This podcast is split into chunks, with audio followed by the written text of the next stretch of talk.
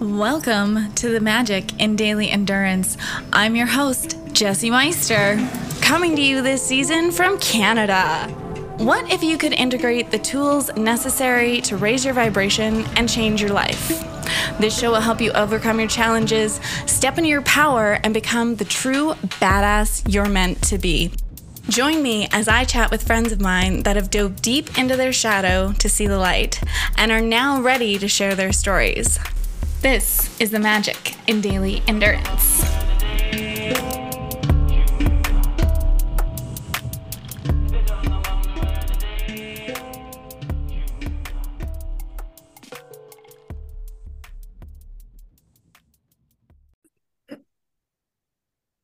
Hello, world, and welcome back to another episode of the Magic in Daily Endurance.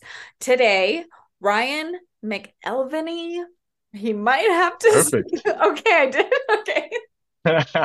Perfect. Uh, transformation coach, breathwork facilitator, working on nervous system resets, offering tech- techniques to reset, overcome anxiety, exhaustion, and reactivity. Ryan is a stress overwhelm specialist. Welcome, Ryan, to the Magic and Daily Endurance. Thanks, Jess. It's excellent to be here and yeah, I'm, I'm really excited for this. Yeah, you have you have we met in Costa Rica in the in the magic of Costa Rica on a beach, I think. yeah, that's right. Yeah, and uh, I just I follow you on Instagram, and I love what you are doing and the gifts that you are bringing to the world. And today specifically, I went and checked your uh, Instagram, and I saw like the stress and overwhelm. And I was like, oh, this is going to be so good for everyone to hear right now because I know how many people out there are dealing with this exact topic right now and not knowing what to do, how to overcome it. So I cannot wait to hear what you have to say about that. Yeah, thank you. Thanks so much. And it is, it's a big thing at the moment. And it seems to be heading more and more into that direction rather than less. And so this is one of the reasons why I've made this such a focal point for what I'm doing. Yeah, awesome. We're going to get into a deep dive. But first, I always ask uh, morning rituals routines, I believe, are a staple in people's uh, just how they show up for the day. And every single person that I've talked to has a different routine. So I love to ask this question because then if you look, you're a regular listener, there's like, oh, I could add that, or oh, like maybe I'll substitute this for what this person's doing. So morning rituals, if you have one, would you like to share with the audience? Yeah, sure. So I'm a really big believer in daily practice, and maybe you've seen some of my content around daily practice. It's something that I'm always harping on, and I everybody who I talk to about it, I make clear that in, for my money, like the the morning is the best time to do the bulk of our daily practice. It sets us up for the day and it allows us to not only engage with things in a much more present way, but also sets us up to if we want to visit more practice later on, we're more likely to do that if we have a good morning. So this has been a real focus for, of mine for the last, uh, yeah, even over six years when I first uh, I lived in an ashram for a while, and so that was that was a big part of my life during that time, and I was very extreme back then. My my daily practice was sometimes six. Sorry, my my morning practice was sometimes six hours when I was living in that environment. Wow. And so, at and lately though, um, I have to admit it's been quite a challenge for me, and I've been much more challenged than I maybe have been since I started to do these kinds of practices in the recent time. So what I've done there is I've actually kind of stripped my daily practice down to the the real essentials uh, and my morning practice down to the real essentials, as well as adding in a few new things which weren't part of my practice before. So at the moment, what I'm really focused on is doing a short meditation as soon as I wake up. And I do this either in silence uh, or like with the eyes closed or using uh, a candle and uh, staring at the candle for 15 minutes. And then I'll do some light yoga. Uh, so yoga asana, which at the moment, honestly, even though I spent four years living in an ashram, it's kind of a guilty pleasure of mine that anytime I'm kind of having difficulty with my practice, I go back to the first yoga teacher that I ever uh, watched on YouTube, which is somebody named Yoga with Adriene. And she's like this very sweet, uh, very cheesy, but very, very technical and very excellent instruction. Um, and so that's about half an hour of like working with the body. And then I'm a huge fan, and you'll have seen, and and anybody who checks out my content will see very quickly that I really cannot state enough the value of working with the breath. And so that still makes up a, a big bulk of my practice, around 20 to 40 minutes of the morning. I'll do breath practices. And those are not really the practices that I teach. Um, what I what I would recommend is different than what I practice, just because of the the length of time which I've been developing these practices and then a little bit more meditation if I have the time. And then what's been really key for me lately is uh, practicing prayer. So praying in the morning and also sometimes some chanting, which even though I lived in an ashram, wasn't actually a part of the the kind of ashram that I was in. We were very focused on meditation in silence and not so much on chanting. So that's that's kind of a new thing for me, and it's really really enjoyable and it really helps things to to flow and brings a bit more maybe playfulness into my day, which is something that I'm cultivating at the moment. I love that. And I love that you mentioned that that's not what you recommend for like people who start to work with you because of your level of experience. That's yeah that's so important because like when you are starting like yeah do this for an hour and it's just like that's a lot to a beginner so i love i love that you mentioned that yeah exactly. I always recommend for people to start really small. So like five minutes a day is what i recommend. Mm-hmm. and then from five minutes a day once we get stabilized in that firstly people will be amazed at what an impact just doing five minutes a day will have on our life. Like five minutes a day, I find has a cumulative effect for people, which is far greater than even going to like one one hour or two hour class a week. That that five minutes a day really starts to add up. And then once we start to already see effects from that, that encourages us to keep on going and, and building the practice. But it's really important to already start to see the effects even from the small investment before we start to make a big investment. Otherwise it's just not sustainable for people. Yeah. I agree with that. And it's like the more i read into all of this stuff like that 1% a day 1% exactly. right and then habit stacking eventually over time exactly yeah. yeah. exactly and once this is the thing once we start to well, it's it's important also, I want to mention, to choose the right practices because there's certain practices that have different um, what we can call like efficiencies or ratios to what we invest in them and what we get out of them. Mm-hmm. And there's some practices that can be very effective once we start to be able to really invest time into them, but they might take a bit longer to stick. So I mm-hmm. really recommend when people are starting to start with something which is going to give like an almost immediately palatable effect, like noticeable effect into how they're how they're feeling immediately after, but also to start to notice how it's affecting their life. Mm-hmm. Yeah. And anything is possible. You just have to like start implementing them slowly and surely, right? Yeah, exactly. That's so yeah. So an ashram, how long did you live in an ashram for and what brought you there?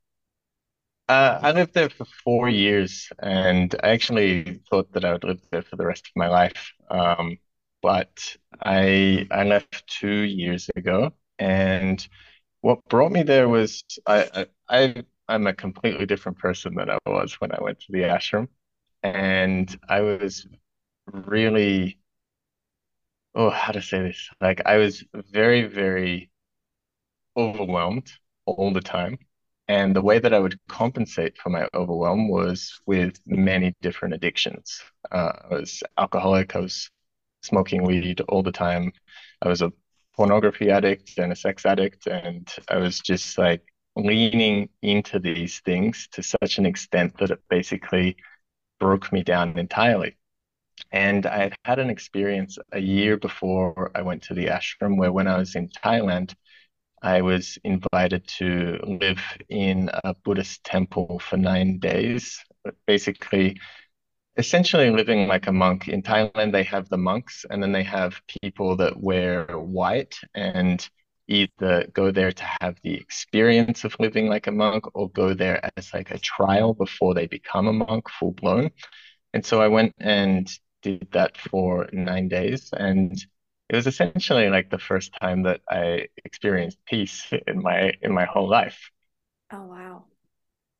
The thing is though, is that uh yeah, I, I won't go into that right now, but but I, I had that experience and I went from essentially I was meditating maybe 15 minutes every now and again at this time, maybe sometimes doing some yoga.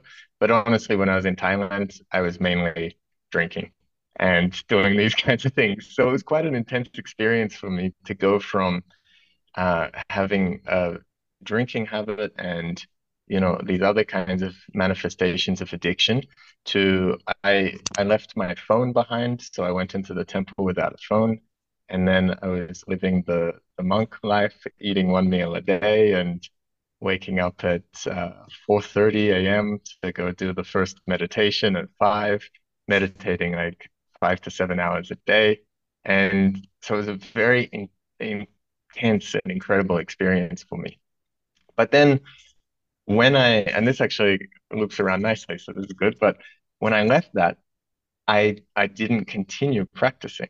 I didn't even really continue the 15 minutes that I was doing before. I kind of fell off with that. And I came out with this giant ego thinking like, you know, oh, I just spent nine days in a Buddhist temple living like a monk. Now I'm the most centered, centered guy on the face of the planet and I'll be fine with everything else.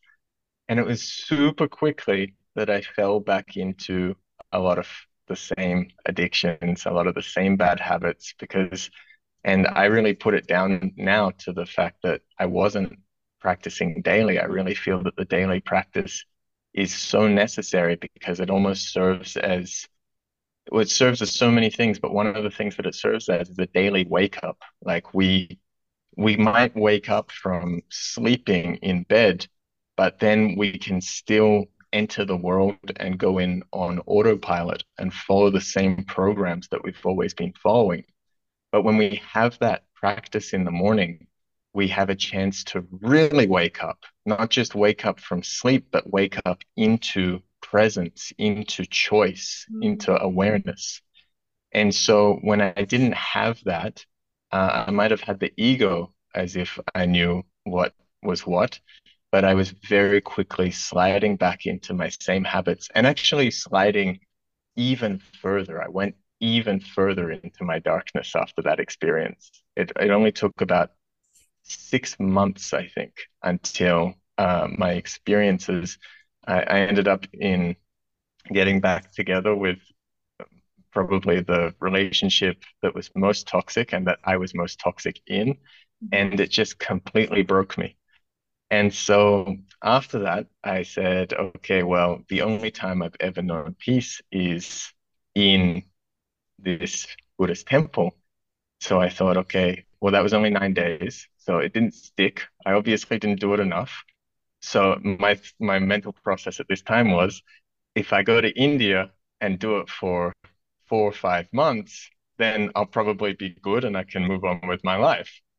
And uh, I went to India and I ended up meeting a not a, I didn't end up in a traditional ashram. I ended up meeting a tantric school, and then I one of the the guru's main disciple had an ashram in Denmark, and so I ended up going to study directly under him, and ended up living there for four years.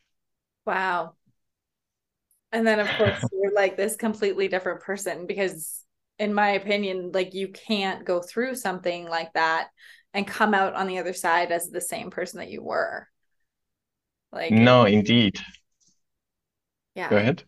Oh, it's just it's it's such a transformation, especially putting yourself like right in it for four years. Like that to me is so inspirational and so incredible. And I love that now you're teaching people that obviously can't go and live in an ashram how to bring that into their life now.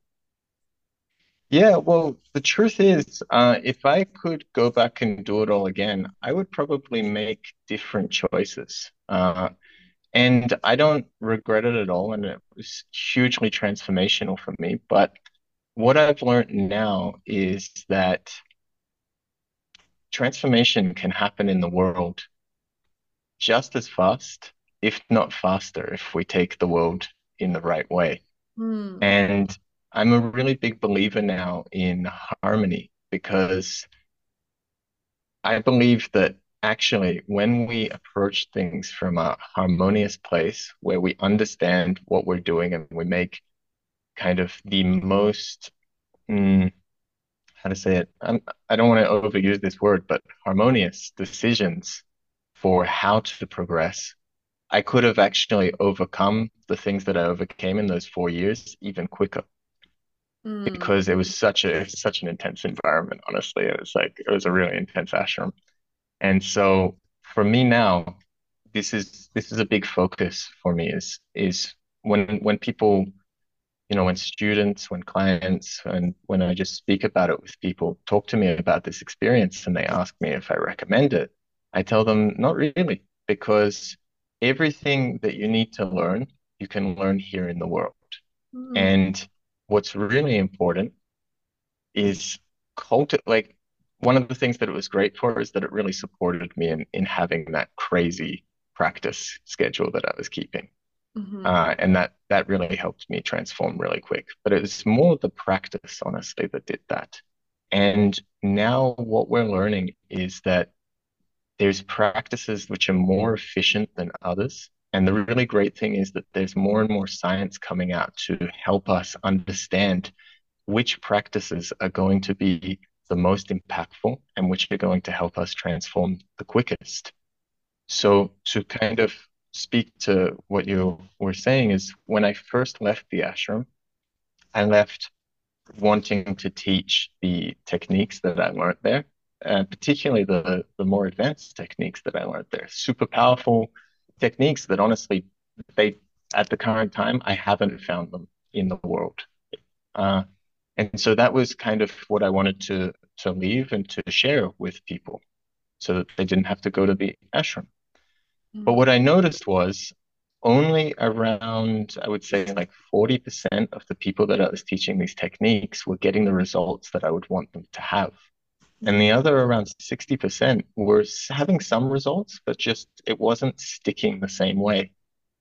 And so this led to me starting to look really into like what's what's going on here? Why why is this guy having these beautiful results, these amazing transformations, and telling me how, what a blessing these techniques are? And then these two other guys are saying like, "Oh yeah, I I feel it, but I can't really get it, and I don't understand why," and kind of getting a little bit frustrated, and and then very quickly not practicing these techniques anymore because they're just not seeing the impact. Mhm. And the more that I dug into this, I also realized that this isn't just a case with my students. This was a case with the people who I was in the ashram with. Hmm. People were having wildly different results from doing the same techniques in the same environment. And so I started to really look into this. And the conclusion that I came to is that it's really a matter of nervous system harmonization, like these this capacity to integrate the experiences that we're having, this capacity to relax into these intense techniques, really comes down to if that person already has a bit of a harmonized nervous system, or if they're still in kind of like a constant sympathetic fight or flight response. That's when these techniques really are not really that effective. And so, what that led me to start to see is that actually, even if these specific techniques don't really exist uh, outside of the ashram environment, there is no shortage of incredible techniques available to people now. with the internet and with so many amazing teachers around, the techniques are there. That's not the problem. But what I feel now very strongly is that it's almost pointless to practice high level spiritual techniques or these kind of different different kinds of very advanced techniques if we don't already have a certain level of nervous system harmonization. Mm. And so this this really became my focus. Uh, what what are the most effective tools to get people into a harmonious nervous system state? Not only, you know, obviously for me, there's still a part of me that's very passionate about these more advanced techniques, and I hope that people, more people, will be ready for them at, at some point in the future.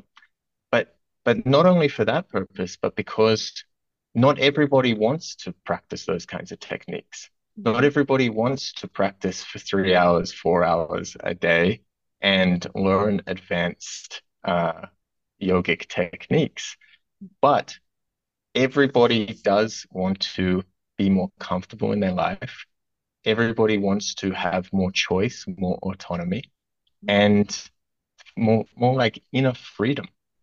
And so that's that stuff that all comes from harmonizing the nervous system in my in my experience and from what I see and from what's kind of obviously this isn't specifically stated in any research but there's a lot of evidence in research that supports that and so this is kind of what I felt like is the most important thing for me to offer at the moment is just things that can improve everybody's lived experience rather than specific techniques, which will only be helpful for a very small proportion of the population. I want to ask you about the techniques that you're using, but first, I want to ask you about like people who, to put it as bluntly as I can, are like still plugged yeah. into Matrix, like people who are just like going to their nine to five, dropping off the kids, picking up the kids, going to dinner, like you know all of those things like if i told them like your nervous system is out of whack like how how would i explain to someone like what their nervous system is. Yeah so the f- the first thing i would suggest is not necessarily to tell somebody that their nervous system is out of whack.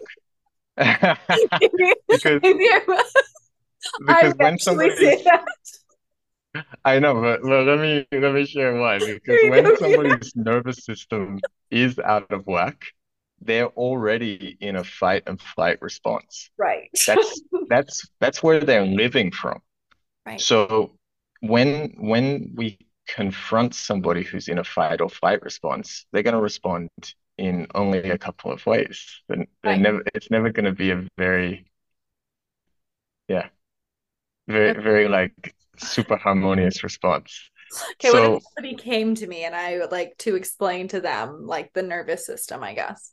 A better question. But, but this is the thing, but what what we can do is is we can talk to people about the the symptoms that they're experiencing. Mm. And and this is you you introduced me very beautifully. And so this is when when somebody's experiencing stress, somebody's experiencing overwhelm, they might not want or be ready to identify themselves as having uh, a messed up nervous system, but they might know that they're feeling stressed.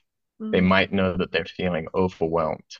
Mm-hmm. They might know that they're feeling like reactive and like they don't really have much uh, autonomy in their life.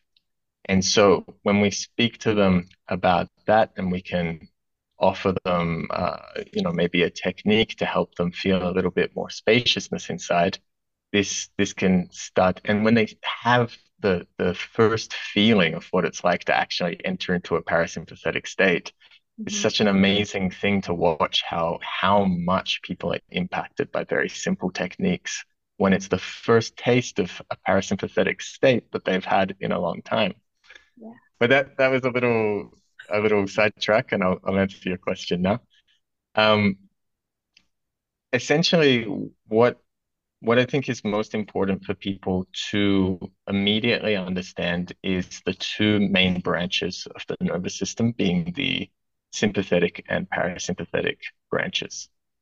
And what what's important there is that all of the important functions of the body down to cell cell reproduction to uh, digestion to sleep all of these things and i believe although this is not like proven yet but it's it's very easy to infer conscious choice all of these things come from the parasympathetic rest and digest sometimes it's called but i prefer to call it the rest and restore mm-hmm. nervous system and what we find in the modern day is that the majority of us are in a constant sympathetic state. So the sympathetic nervous system is traditionally called the fight or flight response. It's meant to be, uh, or I would say that in our natural state, it's reserved for situations of high danger, like if there was a predator behind me, or if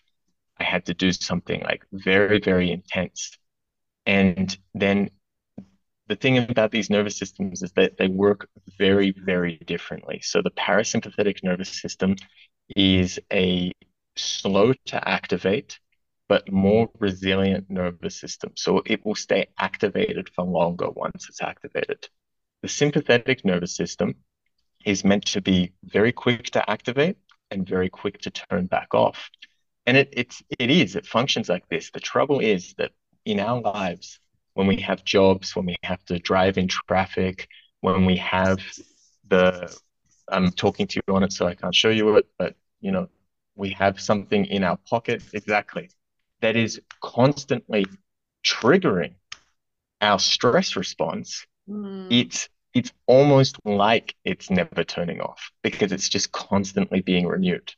Mm-hmm. And what mm-hmm. this leads to is a really big drop in parasympathetic activation, which leads to trouble sleeping, which leads to problems digesting, which leads to stress and overwhelm and reactiveness.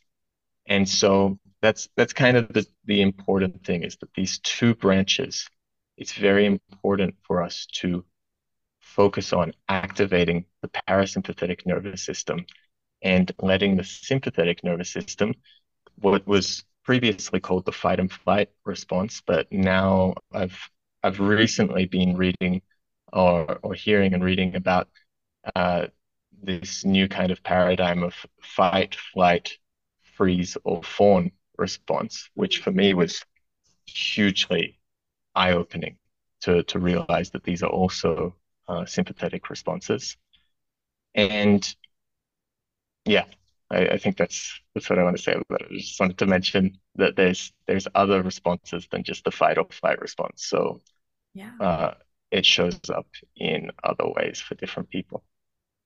And there is more and more information coming out. Like I, I feel like I've asked this before to other guests, but do you feel like do you feel how many more people are like learning about this and just I hate to say that it's trending and it is starting to be like trendy, like ice dips, breath work, yoga, like sound baths, like all of these things, like more and more people in my realm, at least, it seems to be growing. So it's like more and more people are finally seeing, like, oh, maybe like there's something inside me that I need to regulate and, you know, stress, overwhelm, like look at it. Yeah, it's it's an amazing time because information has never been mm. more accessible. Yeah. There has never been more research into these kinds of things. So, like, in a sense, and I don't want to, uh, yeah, be be too, I guess, aggressive in my views of triggering, but in a sense, science is the new religion, and so this is why I I talk because so uh, before I went to the ashram, I was a registered nurse. So, and I, I almost went into research. And so I'm quite comfortable with reading research papers and with, with looking into scientific and medical research. Cool. So that's why, because that's something which is, uh, you know, if I talk to people in the language that I learned in the ashram about chakras and energy and this and that, it's gonna, it's not gonna sink into a lot of people. But when I look into CO2 tolerance and the nervous system response and all of these kinds of things, this is something which people are more a, a lot of people now are more ready to to hear and to listen to and understand that these techniques can really help them. Mm-hmm. So that's that's why I focus on that. And it is it's such an amazing time, uh, and more and more people are becoming interested in it.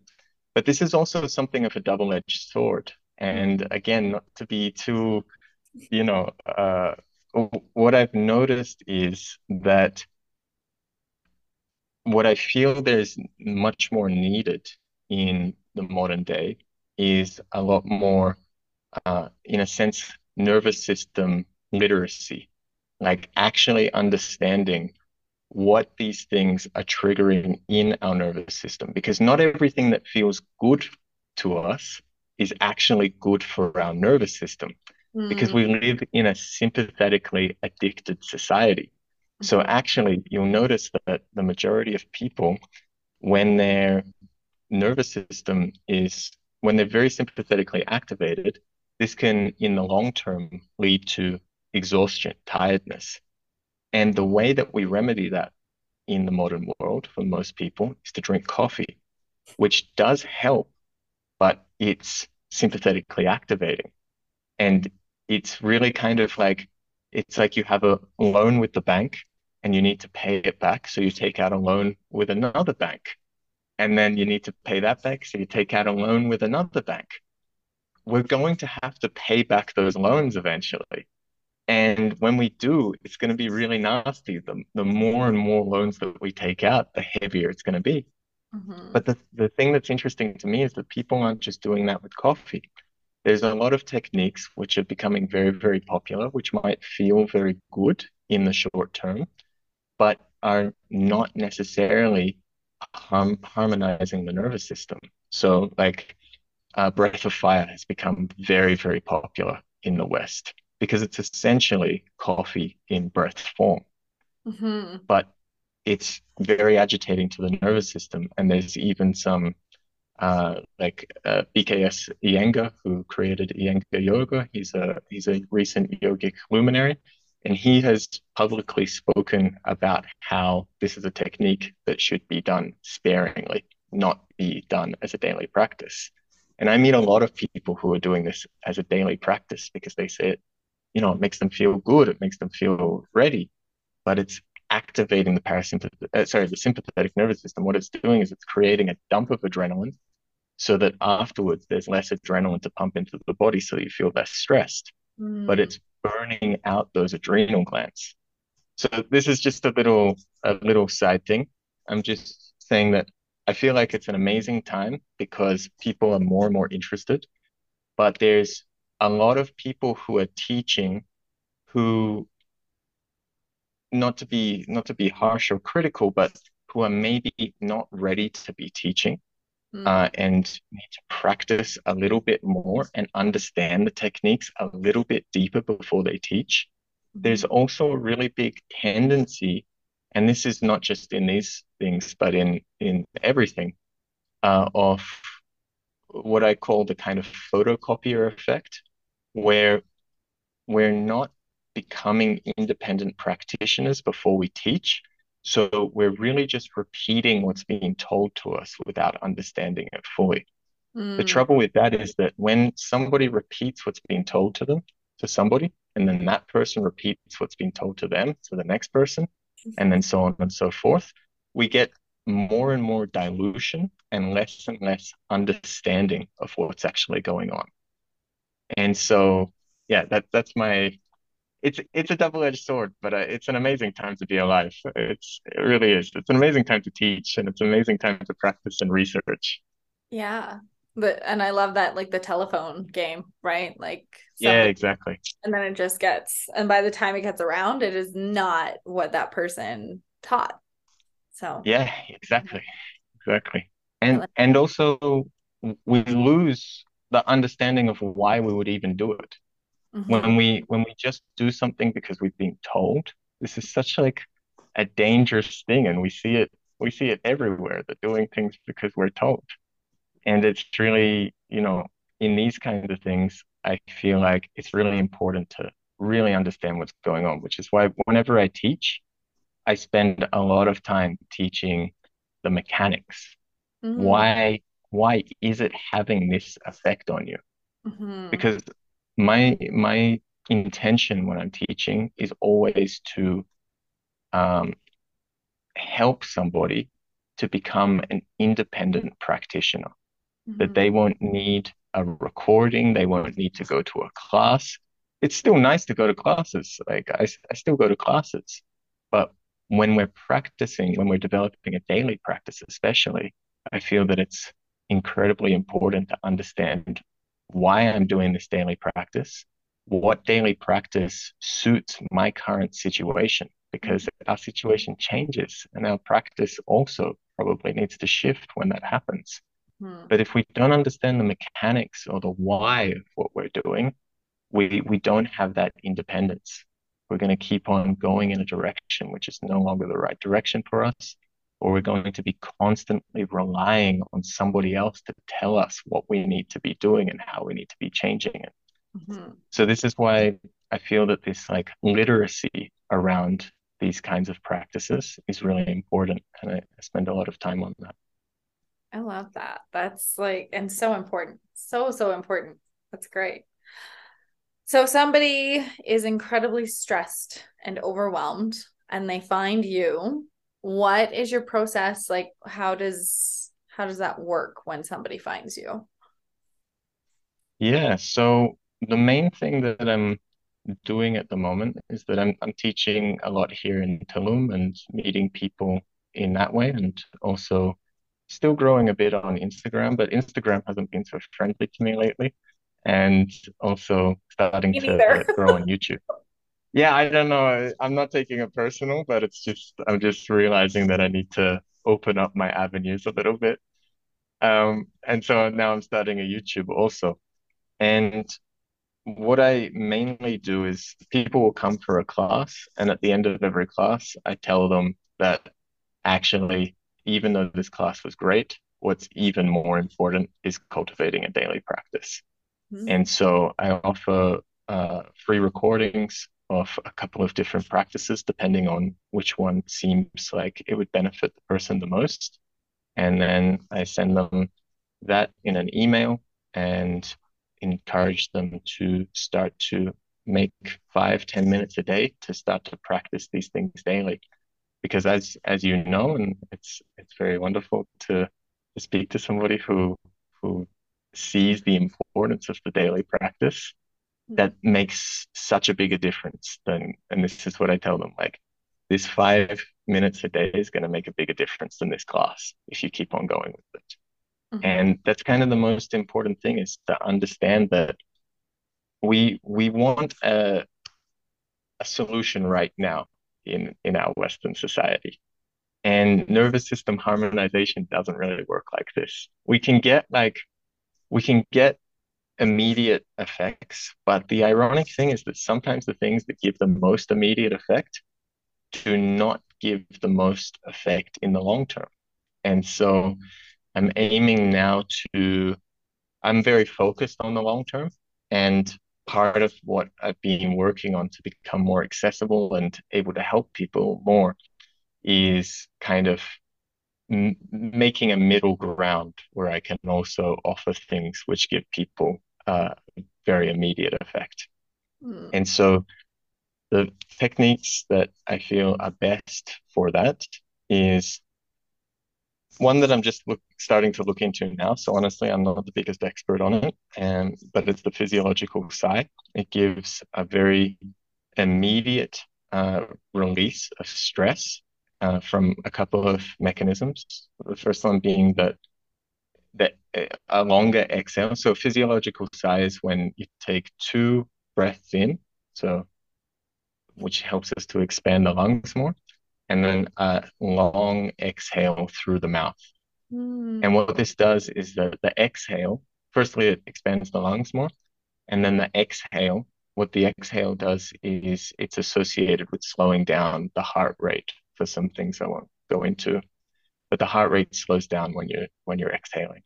And so what this does is it tells the body, I'm safe. It tells the nervous system, I'm safe. Look, my heart is slowing down. I can relax.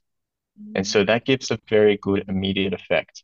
The trouble that I have with that technique and why I'm a little bit suspicious of it is because when we are, the reason, one of the other reasons why it's helping us is because we are exhaling more CO2 when we do that. And we have this thing in our brainstem called the chemoreceptor for CO2, which kind of measures the concentration of CO2 in the blood. And what it does is that when the CO2 level is too high for it, it starts to send us panic signals telling us that we're going to suffocate if we don't take action. The thing is that most of us have a very low tolerance for CO2 because we're already breathing too fast, too too heavy. Mm-hmm. And so we don't that tolerance for CO2 gets down really low. And also, CO2 is a very important molecule in the body. It used to be seen as a waste product. Modern research, there was previously research about it, but it was ignored. Modern research is showing that it really is an incredibly important molecule for the body. And I can't even go into all the benefits that it has to have high levels of CO2 in our blood. But the point, the one that we're talking about right now is that when the CO2 receptor, the chemoreceptor for CO2 goes off, it makes the rest of our fear and uh, like survival instincts kind of hair hair triggers, if that makes sense. When that CO2 receptor is not going off, it acts as something of a buffer for stress responses.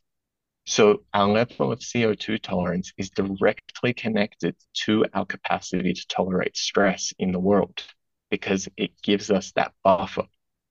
And so when the physiological sigh, what we're doing is we're offloading CO2, which relieves the pressure on the CO2 sensor.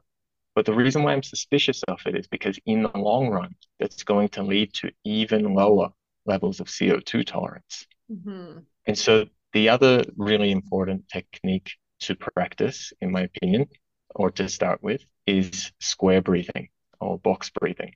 Mm. And this is where you're inhaling for a count, holding for a count, exhaling for a count, and holding for a count. Because what this does, as well as some other stuff, but the main thing that I'll focus on is the CO2 element, is that it's raising CO2 in the blood because mm. we're holding the breath for a short time but it's doing it in a kind of a more gentle way, if that makes sense. Mm. So we're purposefully triggering that sensor so that that sensor becomes less sensitive. Mm. You know, mm-hmm. like what that means is that then when we're in the world and stressful things start happening, that sensor isn't going to start going off and start telling us that we're suffocating when we're just trying to, I don't know, stand in a, a queue or something whatever whatever we find stressful. And so this is one of the ones that I feel is very important for people to practice and one of the first ones that I offer to people. There's one that I offer before that, which is diaphragmatic breathing. Mm-hmm. So, and and tell me if I'm going like too much into into details. When, no, because I, I, I, was like, I was gonna ask you like what your favorite techniques were, and you're just flowing with it. So is, okay. it's great. Keep going. it's just I'm not like I think you'll remember. Normally, I'm quite shy and introverted, but once I start once I start talking about this stuff, I can just move. It's and, so great. Uh, I just I just love it. So the other one that I suggest to people if if they need it even before moving on to the square breathing is diaphragmatic breathing mm. so if we if you look at tomorrow or whenever try to see if you can spot a, a kid and notice where they're breathing into mm. all children breathe into the belly in fact i was a pediatric nurse and when a child starts chest breathing, it's enough to call an emergency in the hospital and get people in straight away to look at that kid because it's such a you know extreme stress response. And yet in medical textbooks, they say that around the age of 12 or 14, we just switch into being predominantly chest breathers. The adult population is something like 90, 95, at least in the West, 90 to 95% chest breathers, which means that we predominantly breathe with the accessory muscles in the chest and the clavicular area rather than activating the diaphragm. Yeah. What this does is that it leads to breathing much quicker because these are much less efficient muscles. So you need to move them more to get the same amount of gas exchange. It hmm. also leads to tension building up around this area because we're using those muscles so much instead of using this giant, beautiful muscle that we have in the in the chest to breathe. But it also activates something uh, which is really important. Which, so like I said, these textbooks they give no explanation. It's just stated as a matter of fact, as a lot of things in Western medicine have been. The establishment decides that something is the way it is, and then there's no challenging and there's no like opportunity for an opposing voice. So they don't even need to explain a lot of these things. They just say, yeah, 12 to 14 years old, we switch to being chest breathers. Of course. Why why wouldn't we? Why wouldn't we switch to a less efficient muscle? But what we now know about the nervous system and the way that it relates to these muscles, it's pretty clear to me what is going on here. See, there's something called the sympathetic excitation feedback loop. And essentially, what this means is that there's an interesting, we could even call it like a little bit buggy relationship between the sympathetic nervous system and the accessory respiratory muscles, which is that they're completely tied together. And so when we start to become stressed and sympathetically activated, which I imagine 12 or 14 years is when people start to feel the stresses of the world. I'm sure it's getting even younger now as people get more cell phones and more mature and all of this earlier and earlier. But around that age, we start to take on more stress. And so we start to breathe with the chest. Mm. The little bit buggy thing about the human body is that breathing with the chest tells the nervous system that you're in danger. And so it activates the sympathetic nervous system again, which leads to us breathing with the chest more, which leads to it activating the sympathetic nervous system even more, and so on and so forth. And we're stuck in the sympathetic excitation feedback loop. Now, this sounds like super, you know, scary because it's like, oh, well, what what hope do I have? But mm. the nice thing is, is that there's an opposite feedback loop that we can consciously activate, which is that the diaphragm, uh, which is our main breathing muscle, it's this dome that sits inside of the rib cage, is directly connected to the parasympathetic nervous system and even massages the vagus nerve as it moves up and down. It does a whole lot of other super important things like uh, returning blood to the heart, helping us with digestion. It's the main, um, maybe one of the main muscles of support in the core but I won't go into those things at the moment. But it's directly connected to the parasympathetic nervous system. Mm. So, what that means is that by consciously breathing with the diaphragm, breathing into the belly, we activate the parasympathetic nervous system, which makes it easier to breathe using the diaphragm, which activates the parasympathetic nervous system more, and so on and so forth until we start to become mainly diaphragm dominant in our breathing and parasympathetic dominant in our nervous system responses. Mm-hmm. Does, that, mm-hmm. does that make sense to me? Like I am just blown away with how much I'm learning right now. and and it does make sense because the coaching, um, the enlifted method I talk about a lot, uh, that's what they continuously say. Like most people, like all their emotions are stuck like in their chest and in their throat. And because yeah. we're not breathing properly, that's why everyone is stressed and overwhelmed. So you just put like everything I learned in the coaching certificate I just got and put like all the scientific reasons into it. So yeah, I am just like, yes, that 100% makes sense. And I love how technical you just got with all of that. Yeah. Awesome. I'm glad. yeah. I'm like, I have shivers like all over my body right now. I'm like, you're on the right path. Just keep going. And how much you know is it's so good. It's so good. Thank you.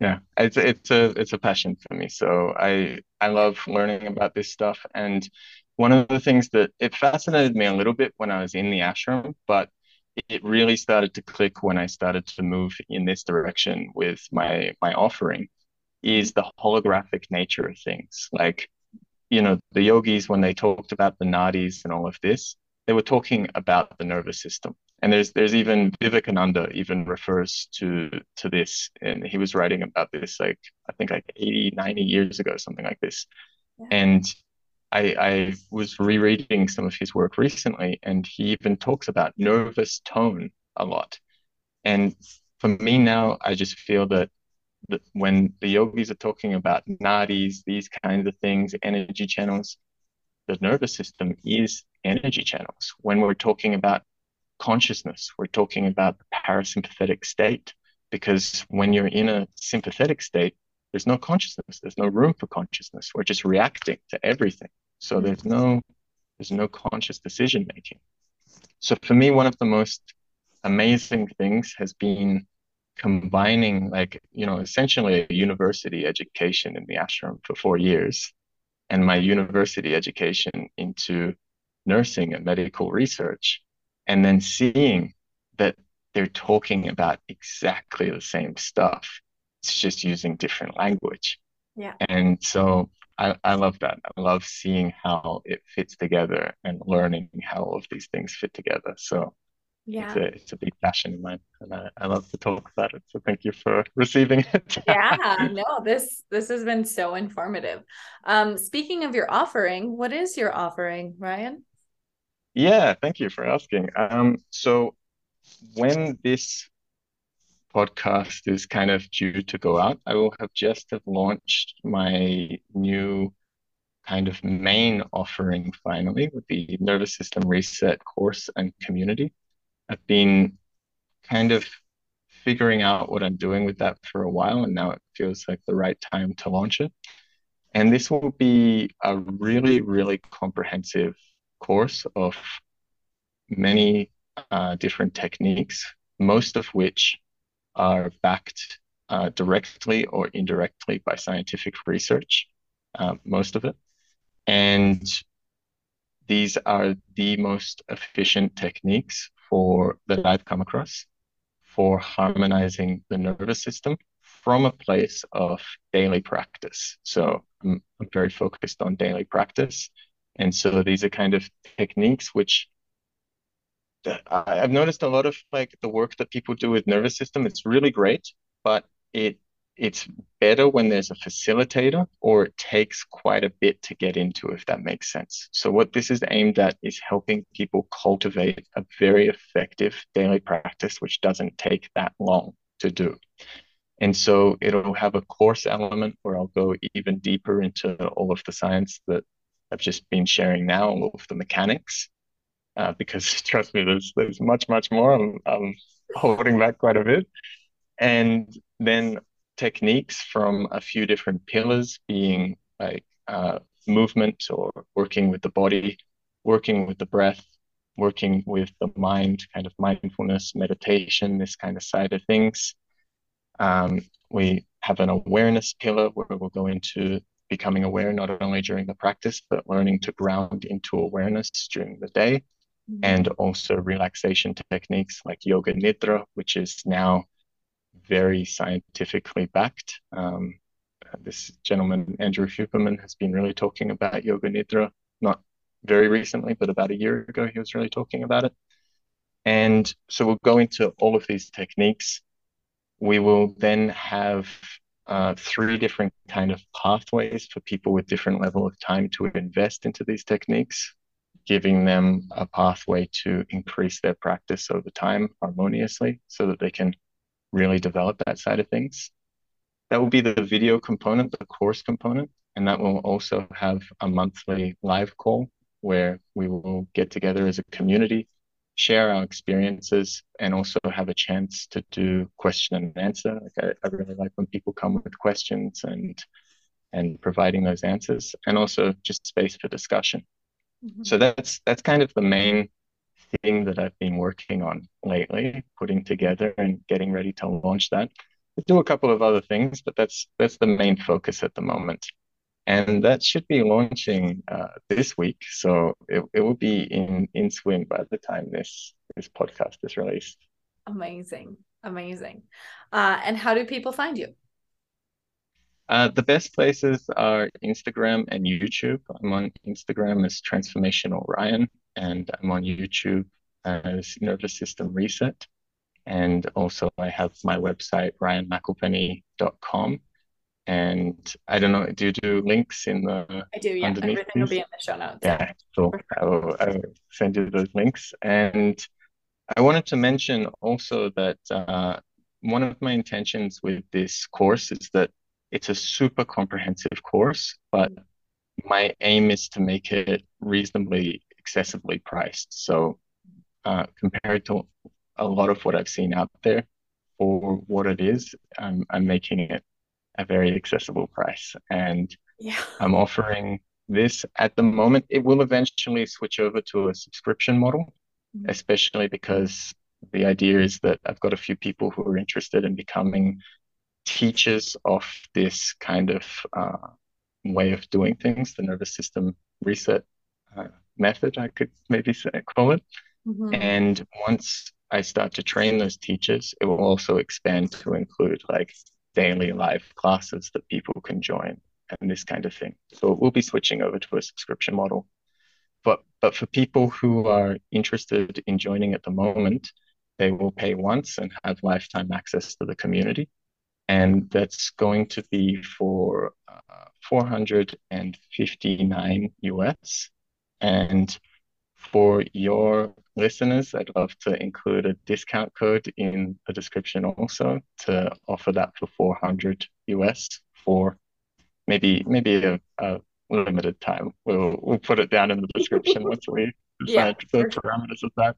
Yeah, for but, sure. yeah, so I, I felt to mention that because the one of the other kind of inspirations for me moving in this direction was uh, I do high ticket coaching as well uh, in in tantra, uh, not not in this realm of things, but my my tantric business is a high ticket coaching business, mm-hmm. and I I love that because you know you can go really deep with people, and that's that's awesome.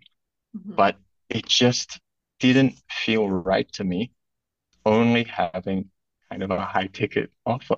Yeah. And so this has been a big driving force in in putting this together is that I want to make a community where it's it's accessible for m- most anyone to access and I, I'm very happy to give scholarships if that's still not accessible for people.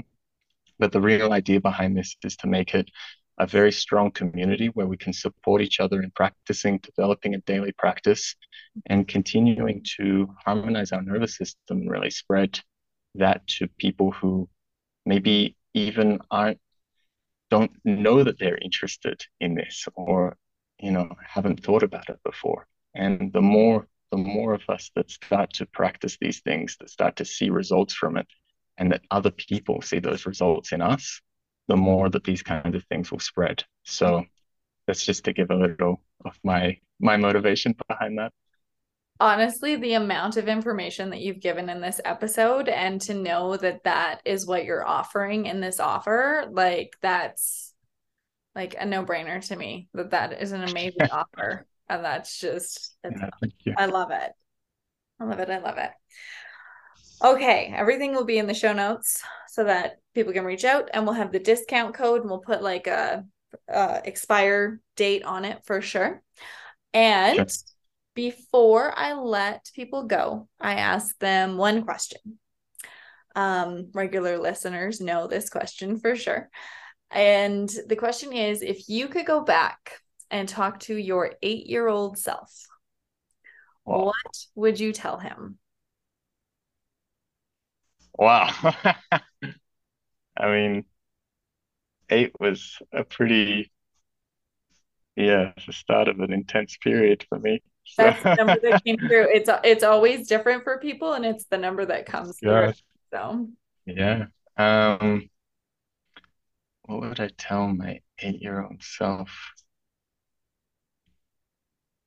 Uh, so the thing is that this is completely off topic and it might even be alienating to people, but I'm going to I'm going to answer it honestly uh, as what's coming up from me. But um, just to assure my eight year old self just, that just because I cannot feel God doesn't mean that God is no longer with me.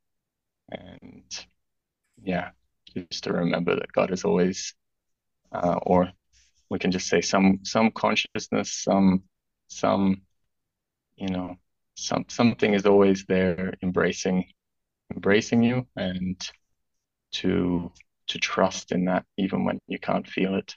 And to be patient because you will feel it again yeah. in about 20 years but but you found him. You found you him. feel it again him her um, whatever resonates no that that is a beautiful answer and i love and appreciate that you were honest because that, there's a reason that i ask it and it's to put you in that inner child and mm. yeah and because i i am a firm believer also that the inner child work is just as important as the daily routines and rituals because there is that little us that wants that attention and that love and needs it so yeah. for you to be honest and vulnerable was very very good Thank you. Thanks for asking. It's, yeah. Uh, yeah, it caught me a little bit of God, but You're not the first person to say that. awesome. Thank you so much, Ryan, for joining me today on the Magic and Daily Endurance.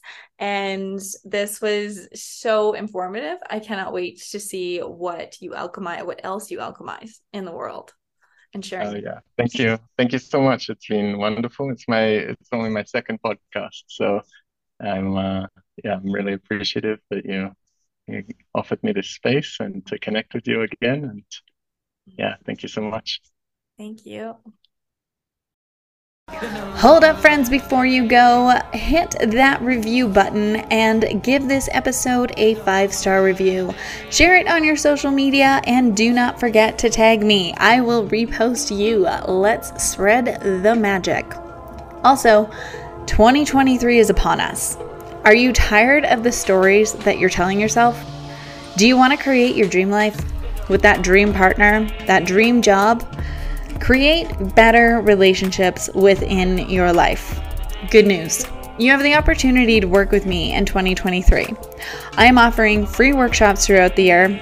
Keep your eye on my Instagram, in person workshops, sound sessions, and one on one coaching. If you are interested in changing your life in 2023, send me an email through the link in my bio or find me on Instagram. Send me a DM. Let's make 2023 your best year yet. Until next time, ciao.